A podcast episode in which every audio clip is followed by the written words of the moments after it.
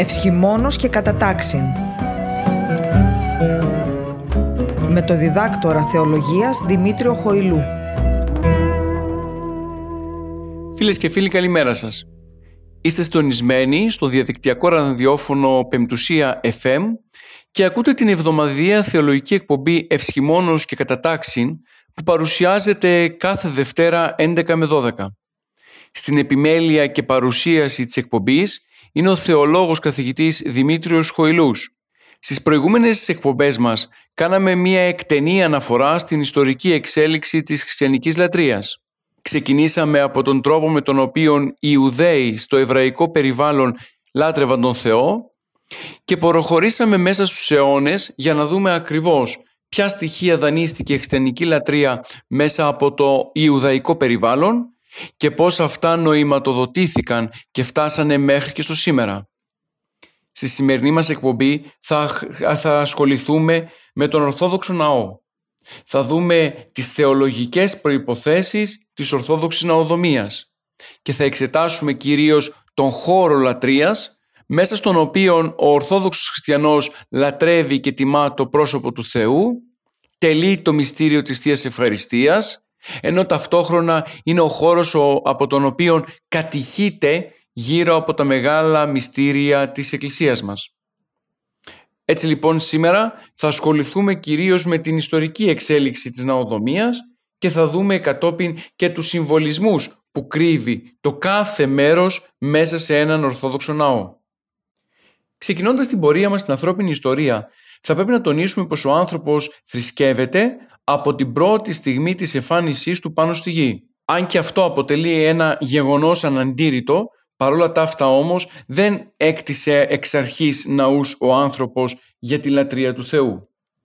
Στο χριστιανισμό άργησαν να αποκρισταλωθούν όλα τα στοιχεία εκείνα που συνθέτουν την πρακτική της δημιουργίας τόπων όπου εξάγεται η θρησκευτική λειτουργία των πιστών.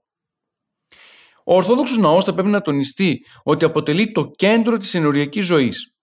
Είναι ο χώρος μέσα στον οποίο λαμβάνει η χώρα το σπουδαιότερο μέρος της χριστιανικής λατρείας. Δεν είναι τυχαίο ότι κατά κανόνα κτίζεται στο κέντρο της συνοικίας ή του χωριού και η τρούλη και το καμπαναριό προεξέχουν των παρακειμένων κτηρίων. Παλαιότερα, όταν υπήρχε έντονο το στοιχείο της κοινωνικότητας και δεν είχε επισέλθει το μικρόβιο της αστικής απομόνωσης, ο περίβολος του ναού ήταν τόπος συγκέντρωσης και επίλυσης των προβλημάτων των ενωριτών με κοινή συμμετοχή όλων. Κάτω από τη σκέπη του Θεού Πατέρα πραγματώνεται η αδελφότητα των εχριστών πιστών και όλων των ανθρώπων. Σήμερα, σε πολλές ενορίες, πλάι στο ναό λειτουργούν μονάδες αξιόλογης κοινωνικής ευποιίας, στις οποίες βρίσκουν ηλική και πνευματική συμπαράσταση αναξιοπαθούντες άνθρωποι. Το ιερό πρόσωπο του Θείου προσώπου ή του Αγίου, στο οποίο είναι αφιερωμένος ο ενοριακός ναός, ανάγεται σε προστάτη της ενορίας. Πολλοί ενορίτες φέρουν με καμάρι το όνομά του και αφιερώνουν σε αυτό ονομασίες χωριών, συνοικισμών και οδών. Ενώ η πανήγυρη του ναού αποτελεί σημαντικό γεγονός για όλη την ενορία. Από τα παραπάνω διαφαίνεται η σημαντικότητα του ναού για τη ζωή του χριστιανού. Όπως προείπαμε, είναι ο χώρος στον οποίο το σύνολο της λατρευτικής ζωής μιας κοινότητας αρχίζει και τελειώνει μέσα σε αυτόν, ενώ ταυτόχρονα αποτελεί και το σημείο της κοινωνικής αναφοράς για την κοινότητα, δεδομένου ότι πάντοτε ο ναός αποτελούσε την αρχή και το τέλος όλων των κοινωνικών εκδηλώσεων κάθε πόλης ή χωριού. Ο Θεός βέβαια δεν έχει ανάγκη κατοικίας. Οι πιστοί όμως έχουμε την ανάγκη ειδικών τόπων και χώρων συνάξεων για τη λατρεία προς τον Θεό. Ο χώρος αυτός ανήκει μονα αποκλειστικά στη λατρεία του αληθινού Θεού. Είναι χώρος προσευχής, αγιασμού, ευλογίας, τελέσεως των ιερών μυστηρίων της Εκκλησίας μας. Θα πρέπει να πούμε πως ένας ναός δεν είναι απλά ένα τυπικό κτίσμα. Η αποστολή του και μόνο τον καθιστά άκρος ιδιαίτερο γιατί γίνεται φορέας περιεχομένου. Αυτός είναι και ο λόγος για τον οποίο η εξέλιξη του ναού διέπεται από τις αρχές της ορθόδοξης θεολογίας και λατρείας. Άλλωστε, μέσα σε έναν ορθόδοξο ναό, ο πιστός μπορεί και κατηχείται γύρω από τα νάματα της πίστεως απλά και μόνο βρισκόμενος σε αυτόν ή ζώντας μέσα σε αυτόν. Πριν όμως εξετάσουμε τον τρόπο λειτουργίας του ναού μέσα στην Ορθόδοξη παράδοση, θα πρέπει να δούμε αρχικά τις αρχαιολινικές μα και ιουδαϊκές αντιλήψεις γύρω από τον ναό. Θα πρέπει να τονιστεί, όπως έχουμε πει και σε προηγούμενες εκπομπές μας, πως η Ορθόδοξη παράδοση διαμορφώθηκε στα πρώτα της βήματα μέσα σε ένα περιβάλλον Ιουδαϊκό, πράγμα το οποίο δείχνει πως σίγουρα επηρεάστηκε ο χριστιανισμός από αντιλήψεις, πρακτικές, θέσεις και τυπικά που υπήρχαν στην Ιουδαϊκή παράδοση. Η λέξη ναός προέρχεται από το αρχαιοελληνικό ρήμα νέο που σημαίνει κατοικό. Η χρήση αυτού του ρήματος για τον χαρακτηρισμό του ναού οφείλεται στο γεγονός ότι οι αρχαίοι Έλληνες πίστευαν πως ο ναός ήταν η κατοικία του Θεού. Λίγο πολύ την ίδια αντίληψη είχαν και άλλοι λαοί όπως οι Εβραίοι. Το σίγουρο πάντως είναι ότι ο ναός διαδραματίζει πολύ σημαντικό ρόλο σε όλες τις θρησκείες από την αρχαιότητα μέχρι και στις μέρες μας. Κάνοντας αναφορά στις αρχαιολινικές αντιλήψεις γύρω από τη λειτουργία του ναού, θα πρέπει να τονίσουμε πως οι αρχαίοι Έλληνες δεν έμπαιναν μέσα στο ναό για προσευχή, αλλά λάτρευαν τις θεότητές τους στους βωμούς που υπήρχαν έξω από τους ναούς. Μέσα στο ναό εισέρχονταν μόνο το ιερατείο και αυτό για να διακονήσει τον Θεό. Αυτό το γεγονός υποδηλώνει ότι στον αρχαίο ελληνικό κόσμο ο ναός δεν είχε κτιστεί για τις ανάγκες των πιστών αλλά κυρίως για την παρουσία του Θεού μέσα σε αυτόν. Ερχόμενοι τώρα στο Ιουδαϊκό περιβάλλον, ξέρουμε πως στον Ιουδαϊσμό υπήρχε ο ναός του Σολομώντα, ο οποίος καταστράφηκε φυσικά το 70 μετά Χριστόν από τον Ρωμαίο στρατηγό Τίτο. Ο ναός του Σολομώντα αποτελεί εξέλιξη της σκηνής του μαρτυρίου, δηλαδή του φορητού εκείνου ναού όπου ο Μωυσής με εντολή του Θεού δημιούργησε στην έρημο. Είναι χαρακτηριστικά τα όσα διαβάζουμε στο βιβλίο της Εξόδου, στο κεφάλαιο 33, στίχος 7. Εκεί αναφέρεται «Και λαβών Μωυσής στην σκηνή αυτού έπηξεν έξω της παρεμβολής, μακράν από της παρεμβολής και εκλήθη σκηνή μαρτυρίου και γένετο πας ο ζητών Κύριον εξεπορεύετο εις την σκηνή την έξω της παραβολής». Σε αυτό το σημείο κατανοούμε ότι ο Εβραίος της εποχής του Μωυσή οποτεδήποτε ήθελε να συναντηθεί με τον Κύριο ήταν υποχρεωμένος να προσεγγίσει τη σκηνή του μαρτυρίου μέσα στην οποία υπήρχαν οι δέκα εντολές, οι πλάκες δηλαδή του νόμου. Μετά την είσοδο των Εβραίων στη γη της Επαγγελίας και την ίδρυση του Ισραηλιτικού κράτους από τον Δαβίδ, Ιδρύθηκε ο ναός, κτίστηκε ο ναός Σολομώντα, ο οποίος ναός αποτέλεσε μετεξέλιξη της σκηνής του μαρτυρίου. Ο ναός του Σολομώντα, ως τόπος, θεωρούνταν κατοικητήριο του Θεού. Για να μπορέσουμε να καταλάβουμε την αντίληψη των Εβραίων την εποχή του Σολομώντα, θα πρέπει να στραφούμε προς, τις, προς τους ψαλμούς του Δαβίδ. Εκεί, στον 25ο ψαλμό και στον στίχο 8 διαβάζουμε Κύριε ηγάπησα ευπρέπεια νίκος σου και τόπον σκηνώματος δόξης σου. Ενώ σε άλλο σημείο πάλι ο προφήτης Δαβίδ στον 73ο ψαλμό στίχος 2 αναφέρει «Μνήστητη της συναγωγής σου εις εκτίσου επαρχής, ελιτρός ο ράβδον κληρονομία σου, όρος ιών τούτο, ο κατασκήνωσας εν αυτό». Με όλες αυτές τις παλαιοδιαθηκικές αναφορές κατανοούμε απόλυτα πως ο ναός του Σολομώντα αποτελούσε κατοικητήριο του Θεού και αυτό γιατί, γιατί με την παρουσία του νόμου, δηλαδή τις πλάγες του Μωυσή, ο Θεός έκανε εμφανή την παρουσία του ανάμεσα στο λαό του. Θα πρέπει να τονιστεί πως ο ναός τον οποίον επισκέπτονταν ο Ιησούς δεν ήταν ο ναός τον οποίον έκτισε ο Σολομών, αλλά ήταν ο ναός του Ηρώδη του Βασιλέα που κτίστηκε σύμφωνα με το ναό, σύμφωνα με το πρότυπο των ναών του Σολομώντα και του Ζωροβάβελ. Ο ναός του Σολομώντα διαιρούνταν σε τρία μέρη. Είχαμε τα Άγια των Αγίων που αποτελούσε άδυτο, τα Άγια που ήταν δηλαδή ο Κύριος ναός καθώς και ο πρόναος δηλαδή η αυλή. Στο πρώτο μέρος τα Άγια των Αγίων έμπαινε μόνο ο αρχιερέας κατά την ετήσια εορτή του εξυλασμού. Η σπουδαιότητα του μέρους αυτού αναδεικνύεται από το ότι σε αυτό φυλάσσονταν τα σύμβολα της Ιουδαϊκής θρησκείας και της παρουσίας του Θεού όπως η κυβωτός της Διαθήκης με τις πλάκες του νόμου, η ράβδος του Αρών που βλάστησε και η στάμνα με το μάνα. Στο δεύτερο χώρο του ναού του Σολομώντα υπήρχε ο κυρίως ναός, δηλαδή τα Άγια. Εκεί υπήρχε ο βωμός του θυμιάματος, από όπου οι ιερείς προσέφεραν το θυμίαμα. Στο χώρο αυτόν γινόταν επίσης το άναμα της επτάφωτης λιχνίας και υπήρχε η τράπεζα της προθέσεως για την ανανέωση των 12 άρτων σύμφωνα με τη μαρτυρία που έχουμε στο γάμα βασιλειών κεφάλαια 40 ως 48. Στον πρόναο υπήρχε ο βωμός των θυσιών και ο βωμός των ολοκοφτωμάτων. Οι πιστοί πρέπει να τονιστεί πως δεν μπορούσαν να εισέλθουν σε κανένα άλλος μέρος του ναού εκτός από τον πρόναο όπου εκδήλωναν την ευσέβειά τους εις τα σαυλάς του Κυρίου. Για την Ιουδαϊκή παράδοση ο ναός ήταν ένας και κεντρικός, αυτός του Σολομώντα.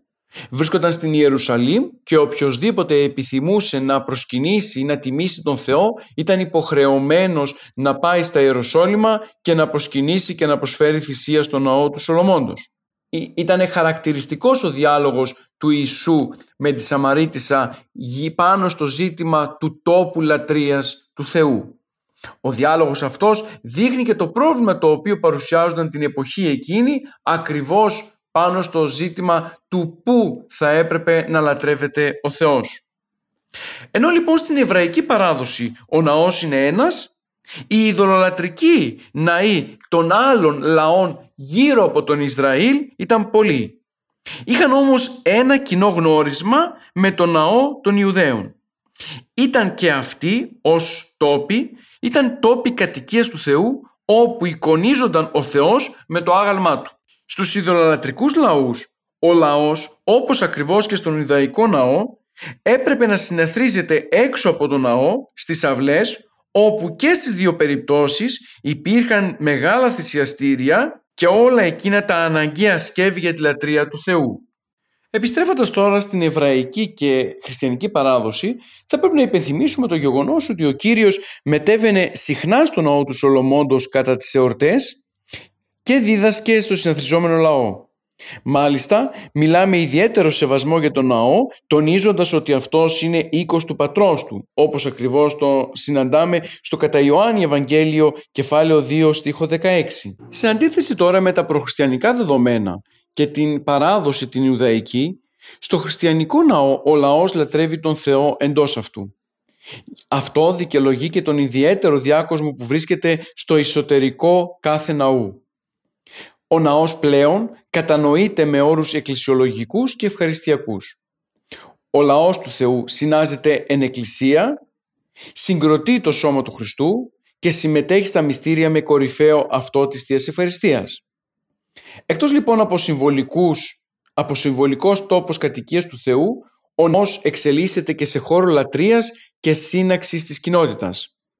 Αναδεικνύεται πλέον ο ναός και κατανοείται ως ο κατάλληλος τόπος προσευχής, ο οίκος Άγιος, με την έννοια ότι ο κάθε χριστιανός ως ναού θεουζόντος καλλιεργεί εντός αυτού την προσωπική του αγιότητα.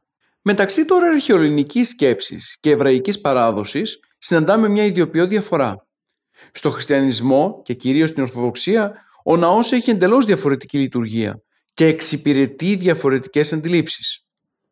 Πιο συγκεκριμένα, ο ναός στην χριστιανική θρησκεία δεν θεωρείται επουδενή κατοικία του Θεού. Θα λέγαμε πως απλά είναι ο χώρος όπου συνάζεται και στεγάζεται η Εκκλησία, δηλαδή το σύνολο των πιστών, τις οποίες το όνομα προέρχεται από το ρήμα «εκαλέω εκαλό» που σημαίνει «συνάζω». Έτσι, με τον όρο Εκκλησία εκφράζουμε το κυριότερο γνώρισμα του λατρευτικού χώρου που είναι η συνέλευση των μελών της Εκκλησίας με σκοπό την προσευχή και τη συμμετοχή στη Θεία Ευχαριστία. Ο χριστιανισμός στα πρώτα χρόνια της ζωής του δεν είχε τη δυνατότητα ως εκκλησία να καθιερώσει ειδικούς χώρους ως λειτουργικούς τόπους. Γι' αυτό και οι μαθητές του Κυρίου συνέχιζαν την επαφή τους με το ιερό των Ιεροσολύμων και τη συναγωγή ενώ τελούν, τελούσαν το Κυριακό δείπνο κατηδίαν σε ιδιωτικούς οίκους μετά την Ανάσταση του Κυρίου. Την κλάση του άρτου ως ευχαριστιακό γεγονός την τελούσαν στο υπερό στο οποίο, είχε και, στο οποίο και είχε τελεστεί και ο μυστικός δείπνος. Εκεί στο υπερό, σύμφωνα και με τις μαρτυρίες, έγινε και το γεγονός της επιφύτησης του Αγίου Πνεύματος με αυτές 50 ημέρες μετά την Ανάσταση του Κυρίου. Η οικία του υπερώου βρίσκονταν στο λόφο της Ιερουσαλήμ και είχε ένα ισόγειο και έναν όροφο. Ο τύπος αυτός αποτέλεσε τον πρώτο ναό της Αποστολικής περίοδου αν και θα μπορούσαμε να πούμε πως δεν είναι ο μόνος. Μπορούμε να παρατηρήσουμε επίσης ότι τα στοιχεία των πρώτων αυτών τόπων συγκέντρωσης των χριστιανών προδιαθέτουν για το βασικό ρυθμό των πρώτων χριστιανικών εκκλησιών που θα αναγερθούν αργότερα σύμφωνα με το ρυθμό της βασιλικής. Έτσι λοιπόν οι Απόστολοι και οι χριστιανοί των πρώτων αιώνων κάθε φορά που επιθυμούσαν να επιτελέσουν τη διδασκαλία του Ευαγγελίου εκτός Ιερουσαλήμ δίδασκαν πρώτα στη συναγωγή και κατόπιν συνάζονταν σε ιδιωτικούς χώρους. Το γεγονός αυτό δικαιολογεί και την σύνδεση μεταξύ της συναγωγής και των τοπικών εκκλησιών. Αργότερα η ανάγκη της σύναξης των πιστών για κοινή προσευχή και τέλεση της Θείας Ευχαριστίας οδήγησε στη χρήση ευρύχωρων οικειών πλουσίων χριστιανών που άνοικαν στην κάθε χριστιανική κοινότητα. Έτσι, ενώ η προσευχή και η ακρόαση του κηρύγματος των Αποστόλων μπορούσε να γίνει δημόσια, το μυστήριο της κλάσης του άρτου έπρεπε να γίνει σε ιδιωτικό χώρο. Η παραπάνω περιγραφή δικαιολογεί και την αναφορά του Αποστόλου Παύλου σε κατοίκον εκκλησίες από τις οποίες ο ίδιος πέρασε. Είναι χαρακτηριστικά τα κείμενα μέσα από τις επιστολές του Αποστόλου Παύλου.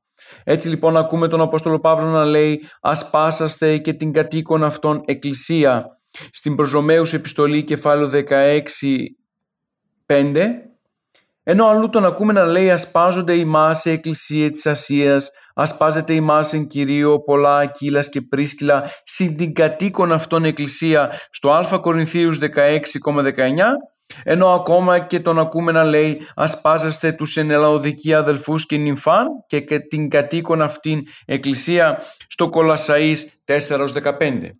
Η παραπάνω αναφορά του Αποστόλου Παύλου στην, στον όρο κατοίκον εκκλησία δικαιολογεί και την οικειότητα των ακροατών του στην παρουσία κατοίκων εκκλησιών μέσα στην κοινότητα. Με τον όρο κατοίκον εκκλησία δηλώνεται η σύναξη της κοινότητας για την τέλεση της Θείας Ευχαριστίας. Φυσικά είναι καλό να διευκρινιστεί πως ο όρος αυτός κατοίκον εκκλησίας, εκκλησία χρησιμοποιείται κατά την αποστολική εποχή όχι για να δηλώσει την χριστιανική οικογένεια του καθενός από τους χριστιανούς ξεχωριστά αλλά κυρίως για να δηλώσει τον χώρο στον οποίο τελείται η Θεία Ευχαριστία. Υπό αυτήν την έννοια η οικία του καθενός και η Εκκλησία συνδέονται μονάχα μέσα από το μυστήριο της Θείας Ευχαριστίας. Και αυτό γιατί η οικία εκφράζει μια κοσμική πραγματικότητα. Είναι ο χώρος στον οποίο φιλοξενείται και μένουν τα μέλη μιας οικογένειας. Ενώ η Εκκλησία είναι εκείνη η μυστηριακή κοινότητα που έχει ως κύριο στόχο και σκοπό της την τέλεση της Θείας Ευχαριστίας με την οποία και θα έρθει σε επαφή με το μυστηριακό σώμα του Χριστού. Άρα κατοίκον εκκλησία για τους πρώτους χριστιανικούς και αποστολικούς χρόνους είναι το σπίτι εκείνος το οποίο τελείται η Θεία Ευχαριστία. Ο διαχωρισμός υπήρξε εξαιτίας του γεγονότος πως οι χριστιανοί προσεύχονταν στο ναό του, του Σολομώντα ή στις συναγωγές αλλά τελούσαν την Θεία Ευχαριστία σε οίκους σύμφωνα με την προτροπή του Κυρίου ημών Ιησού Χριστού που συναντάμε στο Καταλουκάν Ευαγγέλιο κεφάλαιον 22 στίχο 19 τούτο ποιείται εις την εμήν ανάμνηση. Το πιο χαρακτηριστικό παράδειγμα κατοίκων εκκλησίας βρέθηκε στη Δούρα Ευρωπό, πολύ κοντά στα ανατολικά σύνορα της Αυτοκρατορίας. Ο οίκος συγκεντρώσεων της Δούρας κατασκευάστηκε το 231 με 232 ως μια κοινή αστική κατοικία περίστηλου τύπου και μετατράπηκε σε, σε χώρο λατρείας μετά το 240 και καταστράφηκε το 257 λίγο πριν την κατάληψη της πόλης από τους Πέρσες. Αρχικά ενοποιήθηκαν δύο δωμάτια για να χωρούν ένα μεγάλο αριθμό πιστών και δημιουργήθηκε μια εξέδρα στον ανατολικό τοίχο και τον επίσκοπο. Το βορεινό δωμάτιο διαμορφώθηκε σε βαπτιστήριο με την προστίκη κτιστής δεξαμενής και διακοσμήθηκε με τοιχογραφίες με χριστιανικά θέματα όπως η παράσταση των μυροφόρων στον τάφο του Χριστού. Η τέλεση λοιπόν της Θείας Ευχαριστίας σε αίθουσες τις οποίες διέθεταν εύποροι χριστιανοί για την κάλυψη των λατρευτικών αναγκών των τότε χριστιανών ξεκίνησε, διατηρήθηκε μέχρι και τις αρχές του Δευτέρου αιώνα όπου ο αυξανόμενος αριθμός των πιστών καθώς και ο κίνδυνος διασπάσεως επέβαλε την παρουσία πρώτων μόνιμων τόπων λατρείας. Έτσι, πολύ πιο πριν του, το 200 μετά Χριστόν άρχισαν να εμφανίζονται οι πρώτοι μόνιμοι τόποι λατρείας οι οποίοι και ονομάζονταν ευκτήριοι οίκοι ή και κυριακά Κυριακιά ακριβώς γιατί σε αυτούς τελούνταν η, τελούνταν η Θεία Ευχαριστία. Ιδιαίτερη ε, σημασίας αποτελεί η μαρτυρία του Φέλιξ, πατέρας της Δυτικής Εκκλησίας, ο οποίος αναφέρει ότι περίπου στο 200 μετά Χριστόν ήταν διαδεδομένη στην εποχή του η χρήση αυτοτελών τόπων χριστιανικής λατρείας. Μεταξύ πρώτου και δευτέρου περίπου αιώνα δεν έχουμε καμία μεγάλη αλλαγή όσον αφορά την τέλεση, τον χώρο της τέλεσης Θείας Ευχαριστίας. Έτσι λοιπόν χρησιμοποιείται και το υπερό καθώς και η ιδιωτική οίκη οι οποίοι βρίσκονται σε γενική πρακτική. Από τα τέλη όμως του Δευτέρου αιώνα παρατηρείται εντός των ιδιωτικών οίκων να διαμορφώνεται ένας συγκεκριμένος χώρος που δεν χρησιμοποιούνταν για κανέναν άλλο λόγο παρά μόνο για λατρευτικούς λόγους. Κατά την περίοδο των διωγμών, οι χριστιανοί χρησιμοποιούσαν για τις συγκεντρώσεις τους απόμερες οικίες, χώρους στην Ήπεθρο, σπήλαια και κυρίως τις κατακόμβες όπου συνάζονταν μυστικά τη νύχτα. Οι πρώτοι ιδιόκτητοι χριστιανικοί ναοί κτίζονται από το τέλος του Δευτέρου αιώνα χάρη στην ένταξη των χριστιανικών κοινοτήτων στις λεγόμενες ταφικές εταιρείες. Σύμφωνα με το ρωμαϊκό δίκαιο, οι ταφικές εταιρείες είχαν το δικαίωμα να έχουν ιδιόκτητο χώρο συνάθρησης των μελών τους και δικό τους κημητήριο. Η χρήση των παραπάνω ναών ήταν περιστασιακή κατά τους τρεις πρώτους αιώνες που διήρκησαν οι διωγμοί των χριστιανών. Τα κτίσματα αυτά θα πρέπει να πούμε πως ήταν ταφικά και όχι ναοί με τη μεταγενέστερη έννοια, καθώς και η χρήση τους ήταν εκ περιτροπής για λειτουργικούς κυρίους λόγους και, και ή για λόγους ανάγκης εξαιτίας των δύσκολων περιστάσεων που συναντούσαν οι χριστιανοί. Αυτοί οι πρώτοι ναοί ήταν στραμμένοι συνήθως προς την Ανατολή, είχαν απλό σχήμα και έμοιαζαν με τις μετέπειτα βασιλικές ή κυρίως με τα περίκεντρα και οκταγωνικά κτίρια. Ονομάζονταν ευκτήρια, κυριακά, βασιλικές και μαρτύρια αφού ήταν συνήθως κτισμένες πάνω σε τάφους μαρτύρων. Η ανέγερση των ναών πάνω από τους τάφους των μαρτύρων δικαιολογείται από το γεγονός ότι ο χριστιανισμός την περίοδο για την οποία συζητάμε χαρακτηρίστηκε ως ταφική εταιρεία, πράγμα που έδινε και το δικαίωμα του ιδιωτικού κημητηρίου. Η αρχαιότερη περιγραφή χριστιανικού ναού που έχουμε για την περίοδο αυτή αφορά το ναό του Παυλίνου στην Τύρο 313 με 322 μετά Χριστόν η οποία περιγράφεται από τον εκκλησιαστικό ιστορικό Ευσέβιο. Ο ναός αυτός φαίνεται ότι διέθετε τα τρία βασικά μέρη ενός χριστιανικού ναού, δηλαδή Νάρθηκα, κυρίως ναό και ιερό βήμα. Όλοι οι ναοί της περίοδου την οποία συζητούμε είχαν απλή διακόσμηση με συμβολικές παραστάσεις ή καθαρά διακοσμητικές εικόνες. Φαίνεται ότι οι περισσότεροι από αυτούς τους ναούς δημεύτηκαν κατά τη διάρκεια των διωγμών εναντίον των χριστιανών κυρίως από τον Δέκιο και αποδόθηκαν αργότερα πίσω σε αυτούς. Μετά τις αρχές του 3ου αιώνα αρχίζουν και εμφανίζονται οι πρώτοι χριστιανικοί ναοί και στο διάστημα των τριών αιώνων που μεσολαβεί οι λατρευτικοί χώροι του χριστιανισμού διέρχονται από στάδια εξέλιξης. Μέχρι και τις αρχές του 3ου αιώνα, οπότε και εμφανίζονται οι πρώτοι χριστιανικοί ναοί, οι λατρευτικοί χώροι του χριστιανισμού περνάνε από διάφορα στάδια εξέλιξης. Αρχικά, όπως προείπαμε, οι αίθουσες στις οποίες συναντούνταν οι χριστιανοί ανήκαν σε εύπορους ιδιώτες, τις οποίες παραχωρούσαν στην τοπική εκκλησία για να καλυφθούν οι λατρευτικές ανάγκες της κοινότητας. Κατόπιν, με την αύξηση του αριθμού των χριστιανών και των λατρευτικών αναγκών, οδηγήθηκαν οι πιστοί στην ανάγκη της ίδρυσης και ανέγερσης ναών.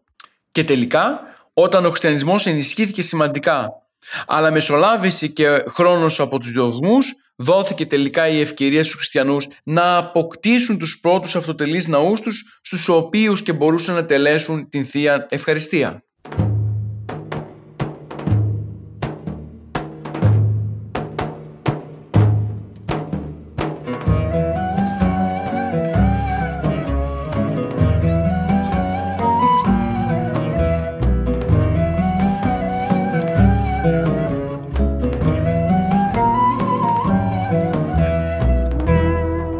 Φίλες και φίλοι, επιστρέψαμε στη ραδιοφωνική μας εκπομπή.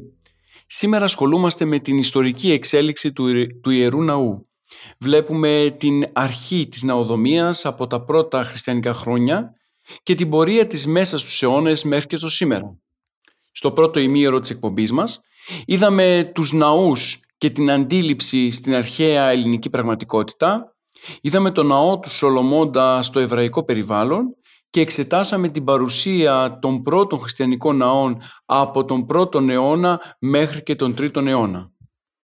Τονίσαμε ιδιαιτέρως πως η περίοδος των διωγμών ήταν μια περίοδος που δεν βοηθούσε στην ανέγερση περικαλών ναών, αλλά δεν βοηθούσε και στην δημιουργία ευκτήριων οίκων. Η περίοδος των διωγμών ήταν μια ιδιαιτέρως δύσκολη περίοδος για τον χριστιανισμό. Αυτό οδήγησε να μην έχουμε την παρουσία ιερών ναών μέχρι και τον 3ο αιώνα μετά Χριστόν. Μετά τον τέλος των διωγμών, η χριστιανική εκκλησία άρχισε να αναγείρει μεγάλους ναούς σε ολόκληρη την επικράτεια για να καλύψει τις λατρευτικές ανάγκες του μεγάλου αριθμού των πιστών που ολοένα και αποκτούσε. Έτσι, η αύξηση των χριστιανών η διάδοση της χριστιανικής πίστης στην τότε γνωστή οικουμένη αλλά και τα μεσοδιαστήματα ειρήνης ανάμεσα στους μεγάλους διωγμούς κατά των χριστιανών είναι οι σημαντικότεροι λόγοι για τους οποίους άρχισαν να αναγείρονται οι πρώτοι χριστιανικοί ναοί. Πλέον από το 313 και μετά οι χριστιανοί ήταν σε θέση να αναγείρουν μεγαλοπρεπείς ναούς και να δοξάζουν ελεύθερα το όνομα του Κυρίου. Στην καινούργια αυτή προσπάθεια των χριστιανών για ανέγερση νέων ναών, βοηθός και σύμμαχος βρέθηκε ο βασιλέας και Άγιος ο Μέγας Κωνσταντίνος μαζί με την μητέρα του Αγία Ελένη, ξεκινούν και αναγύρουν πολύ πιο μεγαλοπρεπείς ναούς από αυτούς που είχε εγκρεμίσει ο Δεοκλητιανός, καθώς και ναούς μοναδικούς, τόσο σε κομψότητα και διακόσμηση, όσο και μορφή σε σχέση με τα άλλα κτίσματα της πόλης του Μεγάλου Κωνσταντίνου. Χαρακτηριστικό αυτής της προσπάθειας είναι τα λόγια του Μεγάλου Κωνσταντίνου τα οποία μας διασώζει ο Ευσέβιος Κεσαρίας. Εκεί λοιπόν στον βίο του Μεγάλου Κωνσταντίνου αναφέρεται ότι ο Μέγας Κωνσταντίνος είπε τα εξής. «Επίγομαι γουν λέει και τους ώμους αυτούς υποσχών τους εμούς τον αγιότατον σιήκον ανανεώσαστε». Με αυτόν τον τρόπο διαπιστώνουμε το ενθουσιαστικό πνεύμα που επικρατούσε τον πρώτο καιρό αμέσως μετά το 313, δηλαδή το διάταγμα των Μεδιολάνων, δηλαδή την ελευθερία της λατρείας του Θεού, πράγμα το οποίο αρχίζει και διαφαίνεται μέσα στην εκκλησιαστική αρχιτεκτονική. Βέβαια, οι χριστιανοί τον πρώτο καιρό χρησιμοποίησαν τα υπάρχοντα σχέδια από σχήματα κτηρίων και δεν επιδιώχθηκε η δημιουργία ενός νέου αρχιτεκτονικού ρυθμού ώστε να διαφέρουν οι χριστιανικοί ναοί εξωτερικά από τους ναούς των εθνικών. Άλλωστε, η διαμόρφωση ενός νέου αρχιτεκτονικού ρυθμού θα απαιτούσε ιδιαίτερα πολύ χρόνο. Αυτό το οποίο ενδιαφέρει άμεσα τους χριστιανούς της εποχής είναι απλά να οικοδομήσουν ναούς ώστε να μπορούν μέσα σε αυτούς να δοξολογούν το όνομα του Κυρίου. Αυτή η στάση ζωής των χριστιανών της εποχής που θεωρεί την ανέγερση ενός ναού ως αφορμή για δοξολογία προς τον Θεό καταδεικνύεται και στο ψαλμικό στίχο που ψέλνεται κατά τα εγγένεια του Θεού της Θεός Μέγας ως ο Θεός ημών. Μάλιστα εμφανίζεται και η τάση. Οι νέοι ναοί να προκαλούν ιδιαίτερη εντύπωση και να διαφοροποιούνται εξ ολοκλήρου από τους ιδωλολατρικούς ναούς που μέχρι πρότινος υπήρχαν στη Ρωμαϊκή Αυτοκρατορία. Γι' αυτό λοιπόν και ο Μέγας Κωνσταντίνος τονίζει πως ένας ναός θα πρέπει να έχει άπειρο φως, φεδρότητα, να είναι πολύ κρίτον την αγλαΐαν και τον απανταχού βέλτιον και πάντα τα καλυστεύματα πόλεως υπό του κτίσματος τούτου νικάστε. Την ίδια ώρα όμως έχουμε και τον Άγιο Γρηγόριο Επίσκοπο Νήσης, ο οποίος αναρωτιέται γύρω από την ύπαρξη του Θεού και στην ουσία στοιχειοθετεί και το ζήτημα της ναοδομίας. Τον ακούμε να λέει πώς παραστήσω το άϊλον, πώς να δείξω το αηδές, πώς διαλάβω το αμέγεθες, το άποσον, το άπιον, το ασχημάτιστον, το μήτε τόπο, μήτε χρόνο ευρισκόμενον, το εξώτερο παντός πειρασμού και πάσης οριστικής φαντασίας. Με αυτόν τον τρόπο, ο Άγιος Γρηγόριος Νήσης εμφανίζει και παρουσιάζει και το θεολογικό πρόβλημα γύρω από την ενέγερση ενός χριστιανικού ναού για την εποχή που συζητάμε.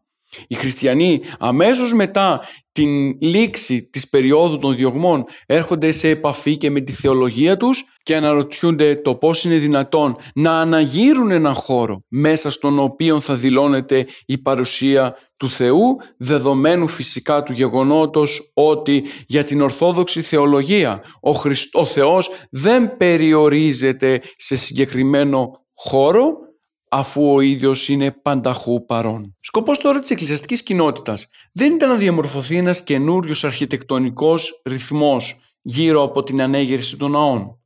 Η ανάγκη ήταν να αναγερθούν μεγαλοπρεπή μνημεία προς τιμήν του βασιλέα Χριστού ο οποίος και βοήθησε την εκκλησία του να βγει θριαβεύουσα μέσα από την δοκιμασία των διωγμών. Στη συνέχεια της παραπάνω σκέψης, η Εκκλησία δανείστηκε αρχιτεκτονικούς τύπους ναών από τον ελληνικό περίγυρο μέσα στον οποίο και εμφανίστηκε η ίδια η Εκκλησία. Έτσι λοιπόν, στην πρώτη αυτή φάση έχουμε την ναοδομία η οποία αποτελούνταν από τη βασιλική για ελατρευτικούς κυρίους λόγους, τον περίκεντρο ναό για τα βαπτιστήρια και μία μεταγενέστερη εξέλιξη αρχιτεκτονικού τύπου ο οποίος προήλθε από τη μίξη της βασιλικής και του περίκεντρου τύπου και είναι η βασιλική Μετρούλου. Οι περίφημες λοιπόν παλαιοχριστιανικές βασιλικές αποτελούσαν επιμήκη κτίρια μεγάλα σε μέγεθος που χρησιμοποιήθηκαν πρώτα κατά την παλαιοχριστιανική εποχή για να στεγάσουν τη λατρεία της νέας θρησκείας. Κυριάρχησαν κατά τον 4ο και 5ο αιώνα. Ο τύπος αυτός του ναού έχει καταγωγή από τη Ρωμαϊκή Βασιλική που ήταν δημόσιο κτίριο που χρησιμοποιούνταν ως χώρος δημοσίων συνεδριάσεων, εμπορικών συναλλαγών και ως δικαστήριο.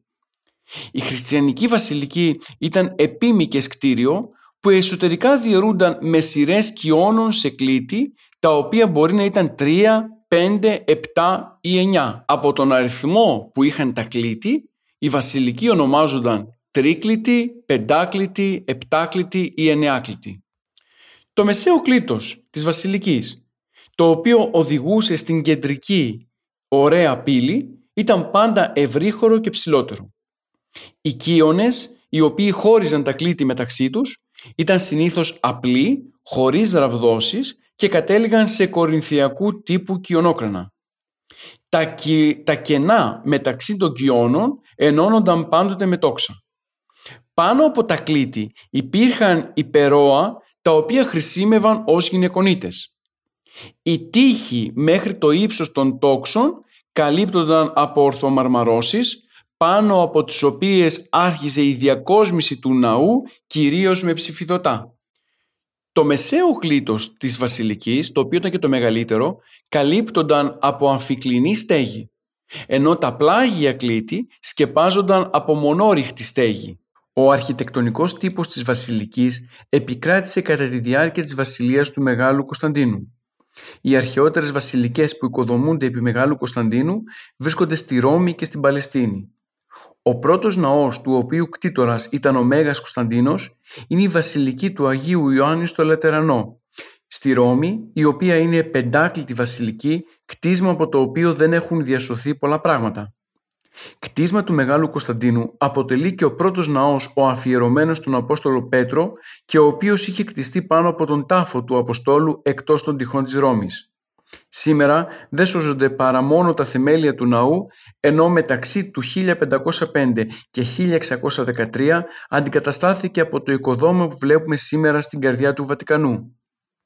Και αυτός ο ναός ανήκει στον τύπο της πεντάκλητης βασιλικής την ίδια τακτική με τον χριστιανικό τύπο ναοδομίας της Βασιλικής θα ακολουθήσει, θα ακολουθήσει και στην Παλαιστίνη κτίζοντας ο Μέγας Κωνσταντίνος μεγαλοπρεπείς βασιλικές με χαρακτηριστικό παράδειγμα το ναό της Γενέσεως στη Βιθλεέμ και το ναό του Πανέγιου Τάφου, το ναό των Ελαιών και αυτόν στη Χευρώνα παρά την Δρή Μαυρή.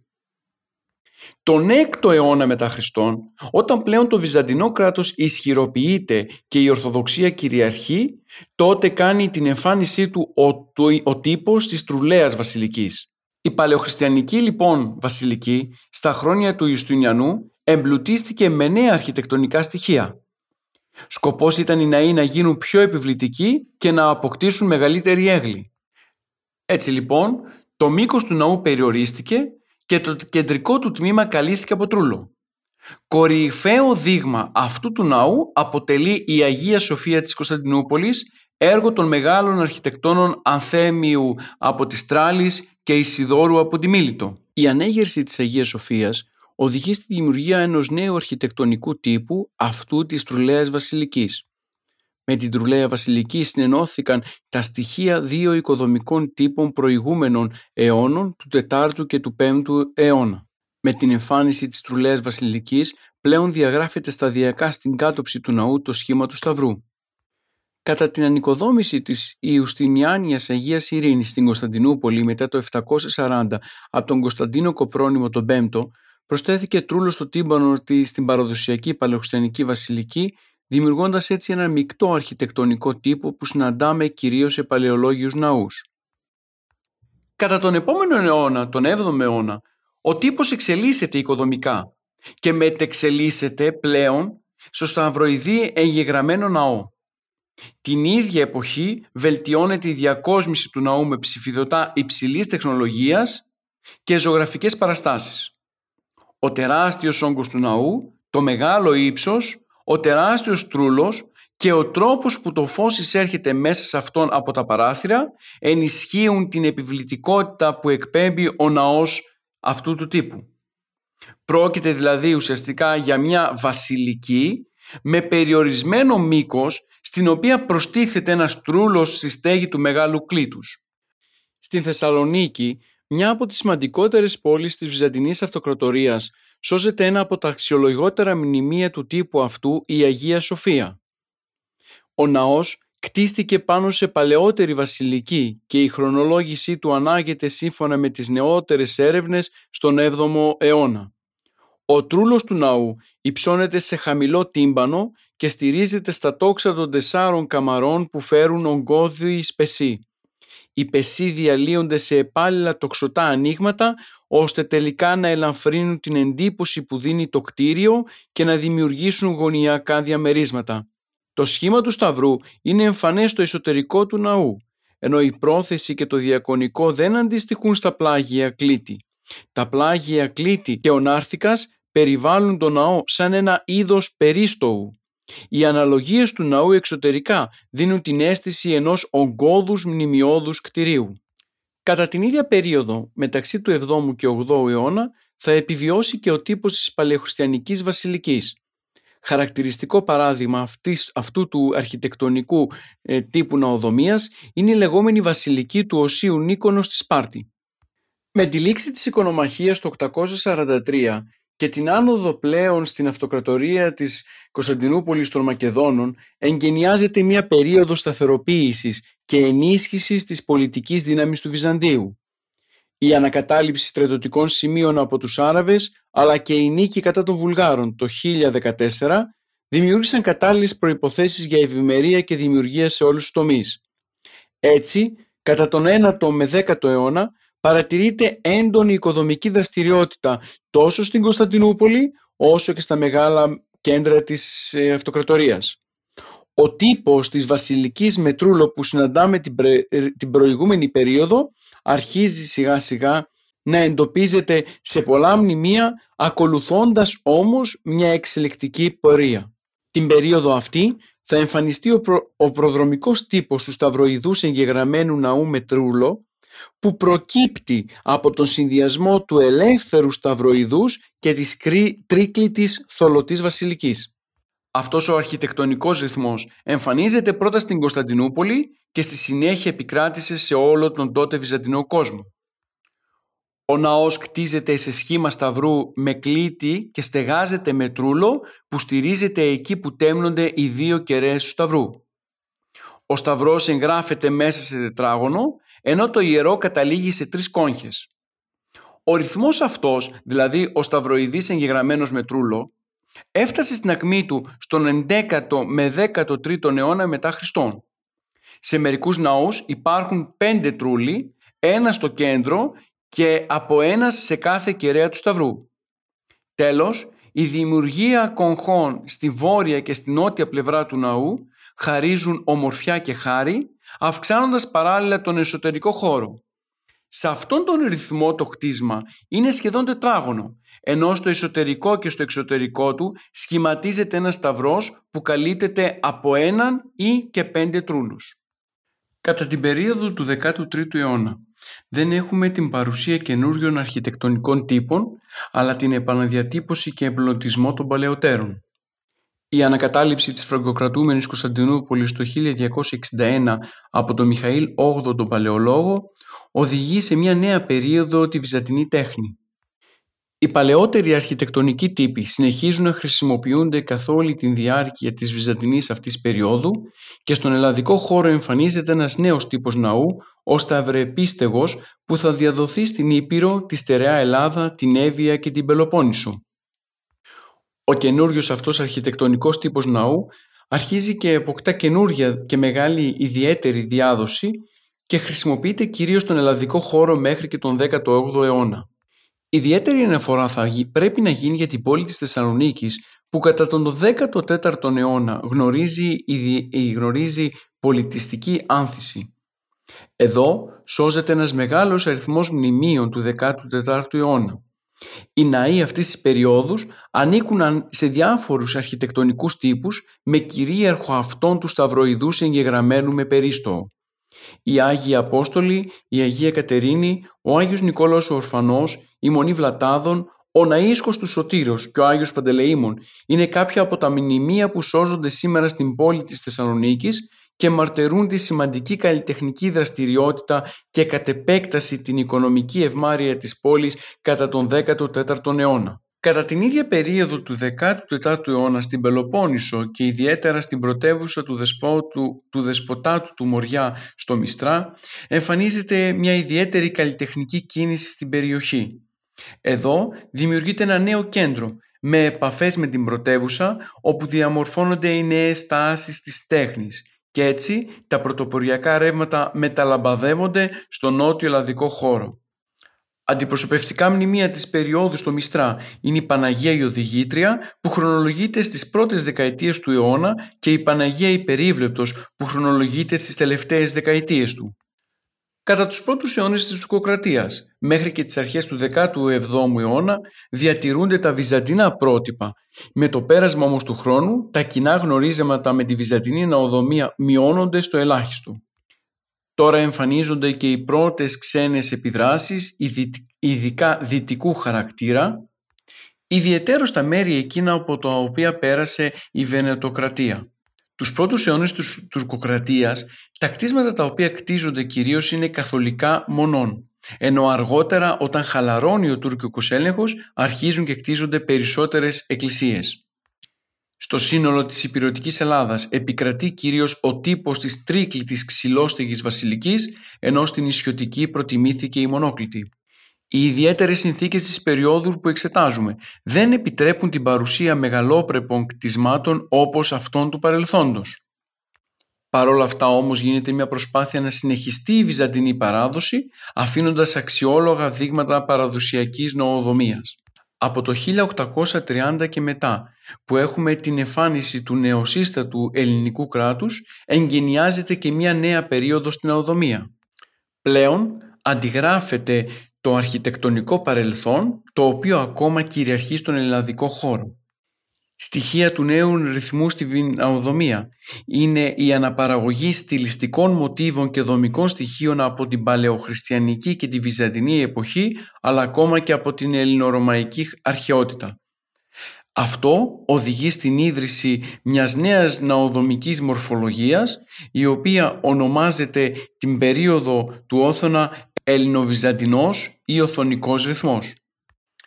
Χαρακτηριστικό παράδειγμα τέτοιου ελληνοβυζαντινού ρυθμού αποτελεί η Νέα Μητρόπολη Αθηνών, έργο του Δημητρίου Ζέζου που ξεκίνησε το 1842 και αποπερατώθηκε μετά το θάνατό του το 1802.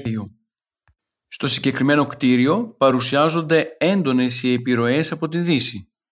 Από τότε μέχρι και την κήρυξη του Δευτέρου Παγκοσμίου Πολέμου το 1939 περνάμε μία περίοδο στην οποία ο ελληνοβυζαντινός ρυθμός πάβει πλέον να είναι κανόνας και πλέον αναζητούνται τα καινούργια στοιχεία μιας εκκλησιαστικής αρχιτεκτονικής.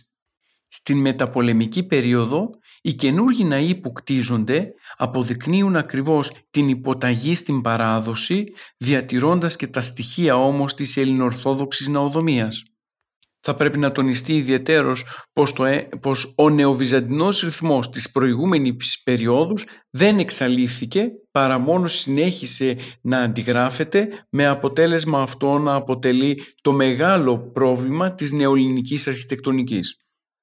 Συμπαρασματικά λοιπόν θα μπορούσαμε να πούμε πως η πνευματική φύση της χριστιανικής λατρείας οδήγησε στο να διαμορφωθεί ήδη από πολύ νωρίς η αντίληψη σχετικά με τον χώρο στον οποίο τελείται η λατρεία του Θεού. Από την Παλαιά Διαθήκη αντλούμε τους βασικούς τύπους κατανόησης της παρουσίας του Θεού σε σχέση με τον ναό. Εκεί ο ναός αποτελεί κατοικία του Θεού. Στο χριστιανισμό πλέον ο ναός λαμβάνει την καινούρια θεολογική του σηματοδότηση στο πρόσωπο του Χριστού και στην νεοειδρυθής εκκλησιαστική κοινότητα.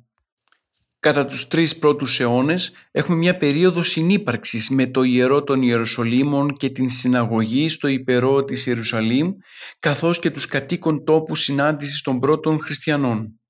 Γι' αυτό και σε αυτήν την εποχή δεν έχουμε κάποιον επίσημο ρυθμό ναοδομίας ενώ αμέσως μετά τους διωγμούς ξεκινάνε και εμφανίζονται οι πρώτοι ναοί. Οι πρώτοι αυτοί ναοί κτίζονται με γνώμονα τις ανάγκες της λατρευτικής κοινότητας και το πνεύμα ενθουσιασμού που ήθελε ναούς μεγάλους και περικαλείς που να προκολούν την αισθητική εντύπωση στον θεατή. Άλλωστε, σε αυτή την περίοδο δανείζονται οι χριστιανοί στοιχεία από την έξω χριστιανική παράδοση με τους ρυθμούς των ναών άλλων θρησκειών, τους οποίους και ενσωμάτωσαν στη δική τους πραγματικότητα. Στη σημερινή μας εκπομπή εξετάσαμε την ιστορική πορεία της χριστιανικής ναοδομίας. Είδαμε τον τρόπο με τον οποίο κτίσαν οι χριστιανοί τους πρώτους αιώνες τους ναούς τους και φτάσαμε μέχρι και τον 20ο αιώνα.